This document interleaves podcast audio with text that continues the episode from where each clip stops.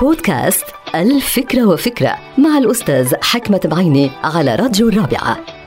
فكرة اليوم لها علاقة بالقرارات أو الأفكار اللي بتراودنا بالليل وخاصة بس نقوم بسبب الأرق أو القلق. ويبدو أن الدماغ في حالة الأرق بمنتصف الليل بيخضع لتحولات فيزيولوجية وبيولوجية غريبة.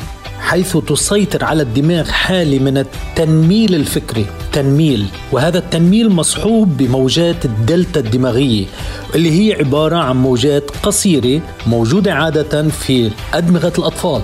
لذلك من المهم جدا أنه نتجنب أي قرارات مصيرية ومهمة خلال الليل وبسبب الأرق لأنه بتكون الموجات موجات قصيرة يستخدمها الأطفال عادة في اتخاذ القرارات.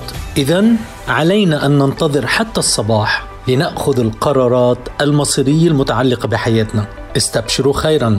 إنه الصباح. انتهت الفكرة. هذه الحلقة مقتبسة من كتاب الفكرة وفكرة.